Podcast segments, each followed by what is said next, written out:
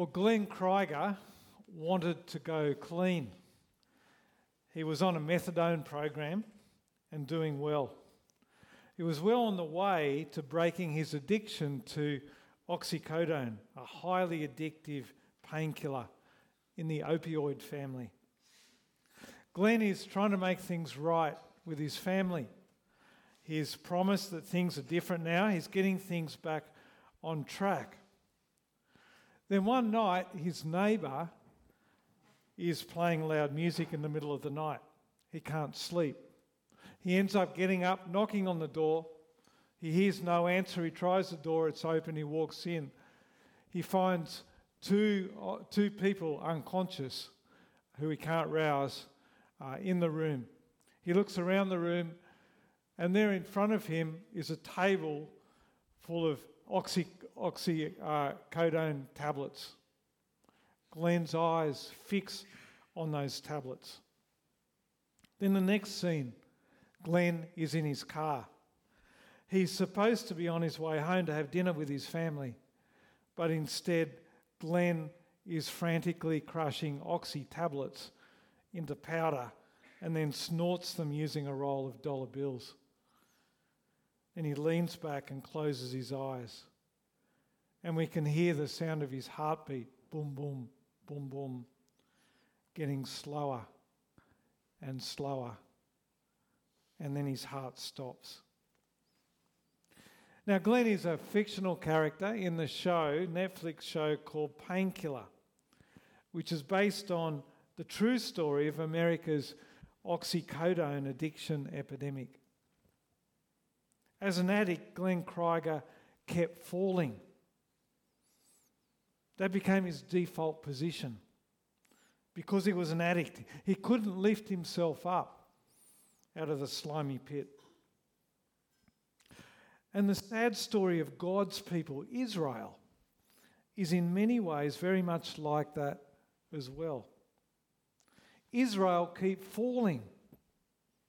They keep defaulting into their old ways of worshipping idols and false gods and of rejecting God, Yahweh, their, their true God, their true King.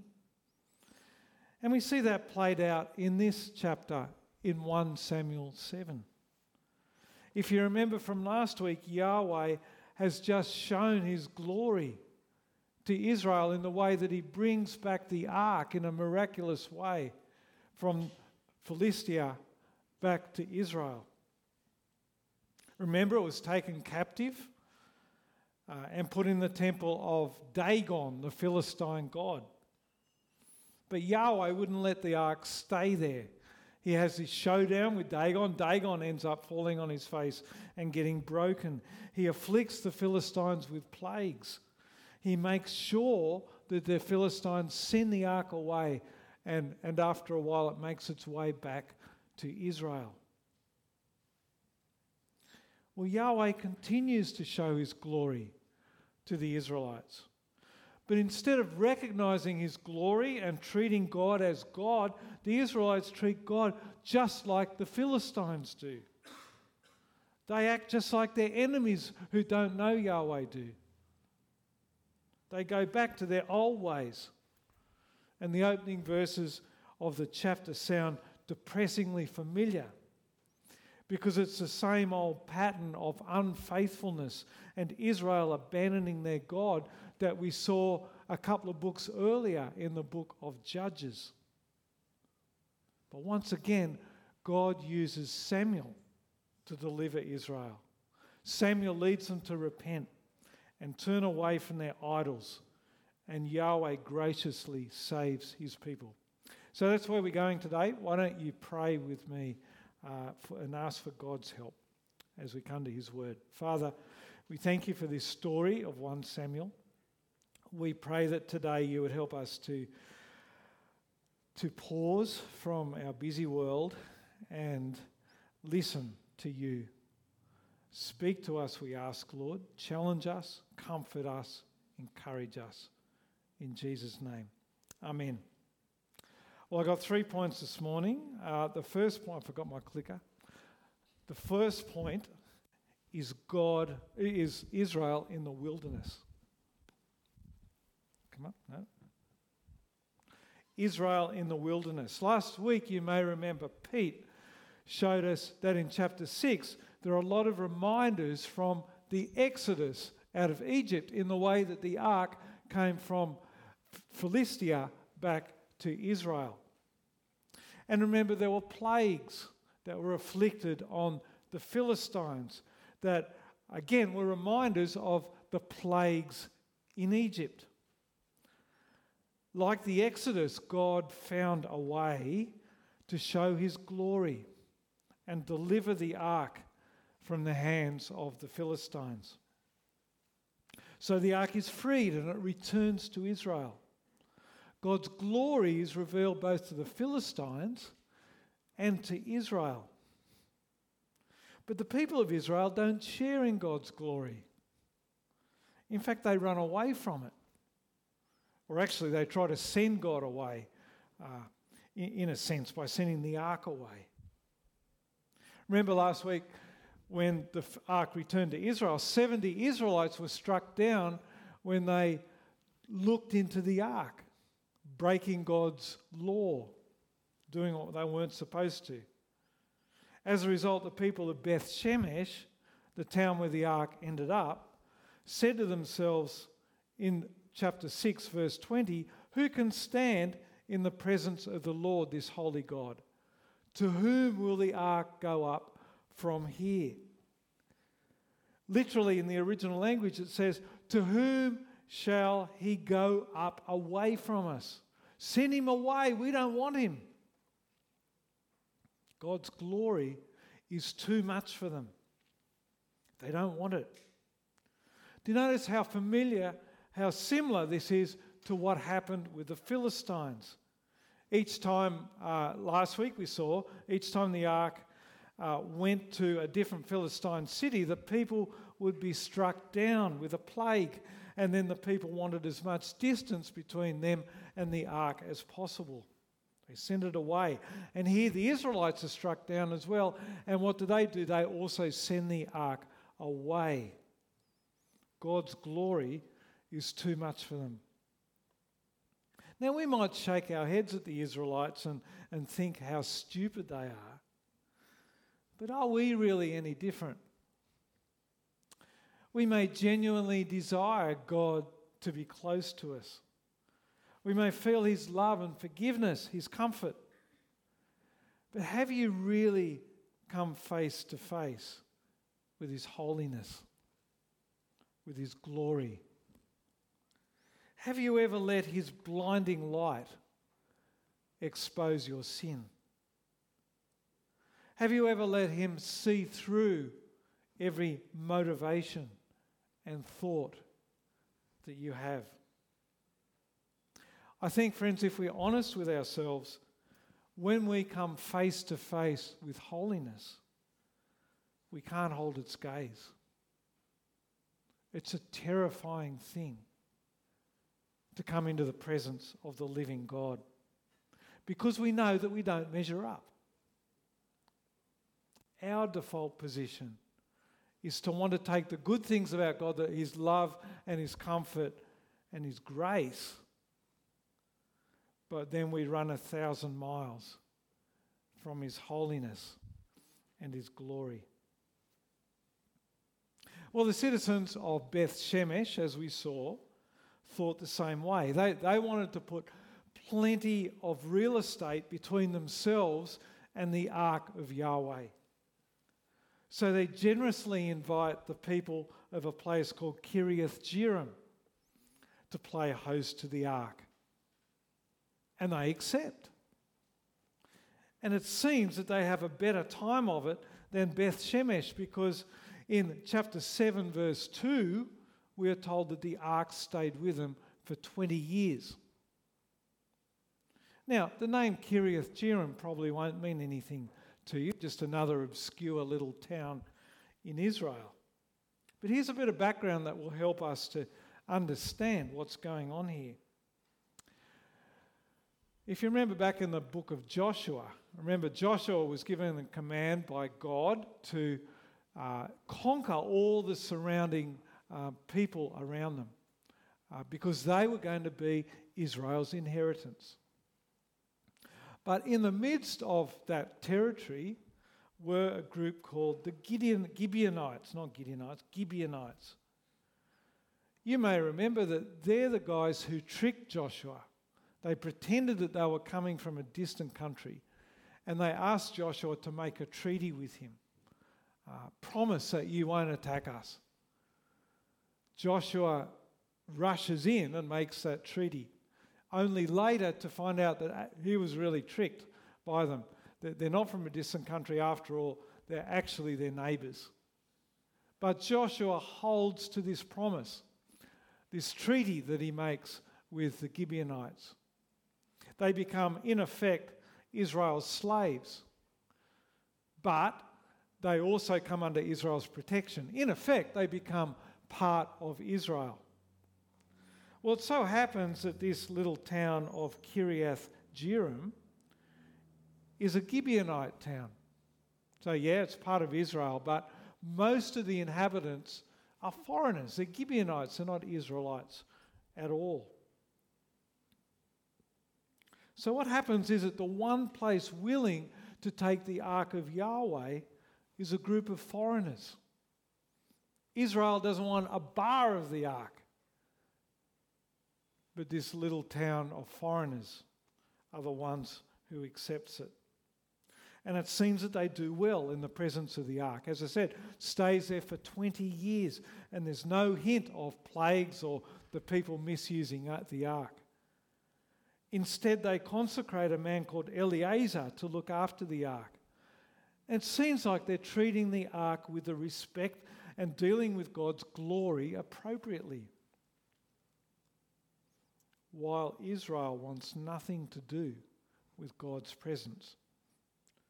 And that fact is reinforced by what we read in verses 2 and 3. We heard before that the ark stayed in Kiriath Jearim for 20 years.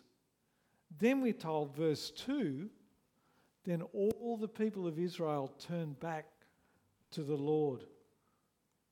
That's after 20 years. During that 20 years, what were they doing? Despite seeing God show his glory in the way that the ark miraculously broke free of the Philistines, 20 long years they waited before they thought it might be a good idea to turn back to the Lord. Do you hear echoes again of the book of Judges here? Long periods of rebellion and ignoring Yahweh, their king, before they turn back to him in desperation.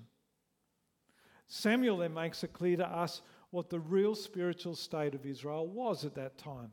Verse 3 So Samuel said to the Israelites, If you are returning to the Lord with all your hearts, then rid yourselves of the foreign gods and the Ashtoreths and commit yourselves to the Lord and serve him only, and he will deliver you out of the hand of the Philistines. So the Israelites put away their Baals and Ashtoreths and served the Lord only. They were still under, under subjugation by the Philistines all these 20 years. And the reason? Because they were engaged in idolatry. They hadn't just absent mindedly forgotten where the ark was. Israel was actively, brazenly, stubbornly bowing down and serving foreign gods, no different to the Philistines. They'd sent the ark away. They wanted nothing to do with their king. They had deliberately chosen to go back into the wilderness, away from God's presence, thumbing their noses at his blessing, forgetting his promises, wanting no part of his glory. But this story ends well, doesn't it? Because they end up listening to the voice of Samuel. Now, I wonder at this point if you've noticed something in the last few chapters. I wonder if you noticed how Samuel has been missing in action. Samuel isn't mentioned at all for nearly three chapters. The last we heard of him was in chapter 4, verse 1. Since then, the Israelites are defeated by the Philistines. The ark is taken, the ark returns, and then we've got these 20 years in the wilderness where they serve foreign gods. And during all that time, Samuel is silent. We don't hear from him. He's very deliberately out of the picture. So, where was he? Is he on very long service leave? Was he around but just being ignored by the people? We, we just don't know. But the very clear message is that without a godly leader, the people go back to their default position. They go back to idolatry and unfaithfulness. They've really returned to the dark days of Judges. Remember the line that kept getting repeated in the book of Judges? In those days, Israel had no king. They had apparently rejected their leader, Samuel, and they had certainly turned their back on God. But now Samuel is back, and the people listen to him. Second point Israel repents. It seems there's a genuine change of heart and genuine actions that went along with that. True repentance is always like that. Look again at verse 3. Samuel says, If you are returning to the Lord with all your hearts, then rid yourselves of the foreign gods and the Ashtoreths and commit yourself to the Lord and serve Him only. Their repentance had to involve real change, changed lives. And the core issue was a change in allegiance from trusting in and living for these foreign gods to serving Yahweh alone. Samuel insisted they physically get rid of the statues and idols. And for us as New Testament believers, the call is still the same. Repentance still means to turn to God with our whole heart and turning away from our old gods. Paul says this in 1 Thessalonians. He says that believers right through the regions were giving thanks for the Thessalonian believers because of what they did. 1 uh, Thessalonians 1 9, Paul says that they tell how you turn to God from idols to serve the living and the true God. Same thing that Israel did. And friends, that what, that's what we need to do too. We need to do not just as a one off, but to continually to do if Jesus is our King. We can't say that we trust in Jesus if what we really live for and put our security in is our idols. Now, I don't mean that we have a statue of Dagon or Buddha or whoever sitting on our God shelf at home. For us, our idols are more likely to be money, pleasure, perhaps work, maybe even family. Whatever you give the best of your time and energy to, whatever you cherish the most in your heart of hearts, that's your idol. Last Wednesday night, I went to church to join a few of the community groups to watching the Matildas play uh, England in the World Cup semi final. Oh, I still feel really sad about it.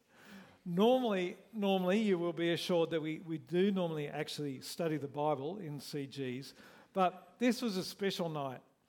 Now, I've got to tell you, I was really emotionally invested in the game. When England scored first, I was shell shocked. When Sam Kerr equalised, I almost shouted the roof down. When England scored again and then again, oh, I knew it was all over. I, I couldn't even stay and watch the end. I found it hard to get to sleep that night, and I found myself having nightmarish visions of Ellie Toone, the English striker who scored the first goal. Now, I don't normally get that excited over, over soccer. And there's nothing wrong with having things in our life that gets our, get our hearts pumping faster and we get excited by. But I realise that just, just through that experience, how easily I set my heart on the things of this world, even if they're only temporary, even, even if, if it's only for a short time. I set my heart on those things to provide what God alone can actually give. For my sense of identity, my sense of security, my sense of worth, purpose, and satisfaction. Like the Israelites' default position was to chase after other gods. Even as Christians, friends, our default position is to find idols to replace what only God can give. And so the process of repenting and turning away from idols, as I said earlier, isn't just a one off turning to Jesus. Yes, it is that. But it's a continual, constant, daily work that we never leave behind. Because Jesus demands that we put our trust in Him and serve Him only. Third point, don't worry, we'll move much more quickly through the rest of the chapter. Ebenezer, point two. Well, after the people put away their idols, Samuel tells them to gather together and he will pray for them. Verse 5. And so that's what they do. They fast and they pour out water. That's a symbol of repentance. And then verse 6. Now Samuel was serving as leader. Literally, it says Samuel judged the people of Israel at Mizpah. Samuel was back in town. He was leading, literally judging the people, and that's what judging involved. Not primarily like we think of a judge, but primarily showing spiritual leadership, serving and praying for his people. The job God chose for him to do all along. And when he does that, God blesses his leadership and the people walk with God. It seems like a happily ever after uh, line, doesn't it? But wait, because another crisis is knocking at the door. We find that the Philistines again get wind of Israel gathering at Mizpah, and out they march once again to attack Israel. Now, remember that this has happened before. If you remember back in chapter 4, remember that when they um, take the ark into battle and the ark is captured, Israel are routed and thoroughly defeated. This sounds bad. Sounds like Groundhog Day, doesn't it? Are Israel going to get beaten again? Well, the author wants us to wonder that as well. Because there's a deliberate signpost connecting the two battles the, the battle at chapter chapter 4 in a, a place called Aphek and, and this battle. Let's look back to chapter 4, verse 1. The Israelites camped at Ebenezer and the Philistines at Aphek. Fast forward to the second battle here in chapter 7, and there's a spoiler alert here. The, the uh, Israelites actually won. Uh, if you were listening to the Bible reading, you, you'd actually know that. Have a look at verse 12. Then Samuel took a stone and set it up between Mizpah and Shen. He named it Ebenezer, saying, Thus far the Lord has helped us. Do you notice that there are two Ebenezers? It's a deliberate reference to it so that we link these two different battles. They're actually two different places. Aphek is, a, in a different place to where this battle is going on. But the point is to connect these stories. We are meant to put them together. Now, Ebenezer means stone of help in Hebrew, pointing to the idea that God is their helper. The irony is that the first battle in chapter 4 at Ebenezer God didn't help them at all. Israel presumed that God would be with them, but He wasn't. And that points us to the difference between the two battles. In chapter 4, Israel presumed upon God. They were arrogant. They took the ark with them into battle and said, Of course, God is going to be with them, with us. Of course, God is going to give us victory. And of course, He didn't. But when the Philistines saw the ark, they were afraid. And their response was partly right because their fear was of the presence of Yahweh. Eh, they didn't get it wholly right, of course, but they got it partly right because they feared God's the, the, the presence of the living God. Made them fight harder and they ended up winning. And as it turned out, God refused to be treated like a magic charm, and that's why the Philistines were allowed to win. And he left Israel to be defeated. Notice that in chapter 7, there's also a response of fear. This time, the boot's on the other foot. Notice it's Israel who are afraid. Pick it up in verse 7. When the Israelites heard of it, that is, the Philistines attacking them, they were afraid because of the Philistines. And this is how they responded to their fear. Verse 8 They said to Samuel, Do not stop crying out to the Lord our God for us, that he may rescue us from the hand of the Philistines. Notice the difference in their response, the response of Israel to chapter 4. Chapter 4, they arrogantly assumed, presumed upon God. Of course, He's going to be with us. Here they cry out in fear, desperate for God to come and help them, knowing that they couldn't save themselves, and so they turn to God. Samuel then offers a sacrifice and cries out to the people. And this time around, the outcome is very different. God listens. Verse 10. While Samuel was sacrificing the burnt offering, the Philistines drew near to engage Israel in battle. But that day the Lord thundered with loud thunder against the Philistines and threw them into such a panic that they were routed before the Israelites. Notice who it is who does the fighting. The Lord thundered and threw them into a panic. No mention of the Israelites doing anything at all.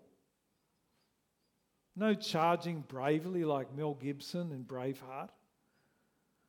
The clear message is that it is God who brings the victory. And he does it in a way that takes us back to the great reversal that Hannah describes in her prayer back in chapter 2. Remember that? The way that God turns things upside down. The proud and the mighty are brought down, and the humble will be raised up. Chapter 2, verse 10 The Most High will thunder from heaven, the Lord will judge the ends of the earth. And here we have God thundering against the Philistines as he brings justice to the earth. So, Ebenezer point two is rightly named. God is the stone of help for his people. When Israel was brought to its knees in fear, they knew that only God could save them. And, friends, this is a story that we do well to listen to because God continues to work in the same way. In our humanness, we often get things the wrong way round, don't we? We think that victory goes to the strong the confident, the powerful, the beautiful. How many ads have you seen for fast, expensive cars with unattractive, physically weak drivers at the wheel? You don't see them, do you? They're always young, beautiful, built like they spend 12 hours a day at the gym, don't they? Like me, really. in my, in my dreams. but, but seriously, we can have a Christian version of that, can't we? The powerful speaker, the gifted leader, those who look impressive. And we naturally think, because it's so intuitive for us, it's so hardwired into us to think that it's the times when we feel strong and confident, when we have all our ducks in a row. It's, it's those times that, that God is going to use us and bless our ministry. But no. Israel fell spectacularly when they were at their most confident, when they took the ark into battle. When were Israel at their strongest? Israel were at their strongest when they were paralyzed by fear, crying out in desperation to God. We are strong when we are weak. And when we know our weakness and we turn that weakness into strength by throwing ourselves onto the King of the universe. Israel came to see that the living God is truly their Ebenezer, their rock of help. But he will only help his people. He will only save his people when we humble ourselves, when we admit that we are not our own gods, we are not in control. Jesus also described himself as a stone. He said that he has become the cornerstone, meaning the foundation, the building block of life, of everything, of the church. He is the rock that we need to build our life upon if we are to be saved from our sin. But we cannot presume upon him. We cannot carry him around with us like the ark and assume that, yes, of course, Jesus will bless us, bless our ministry, bless everything that we do, just because we have the name Jesus on our lips. Because Jesus is a rock, but a rock can be dangerous, can't it? After telling the people that he was the capstone, Jesus goes on to say this Luke chapter 20, verse 18. Everyone who falls on that stone will be broken to pieces. Anyone on whom it falls will be crushed. Talking about himself. The Israelites found out that, that the hard way. They found out that the living God will not be mocked, He will not be taken lightly. And friends, it's no different to us. Jesus is our rock. He is our help. He is our Saviour, absolutely. But we can only come to Him on His terms, in humility in dependence, repenting of our idols, trusting in Him and Him alone to save us. Let's pray. Thank you, Father, that you are our Ebenezer. You are our stone of help. Thank you, Father, that we see that most beautifully, most powerfully demonstrated at the cross that Jesus has become our cornerstone, the capstone that the people rejected. Father, we pray that we would turn to Him, that we would build our life on Him. We pray that you keep showing us that, that we need you, that we cannot save ourselves, we cannot be saved by our idols. We cannot find hope, we cannot find meaning, we cannot find satisfaction in anything in this world other than you. And we ask that we would continue to turn to you with all our heart. And we pray it in Jesus' name. Amen.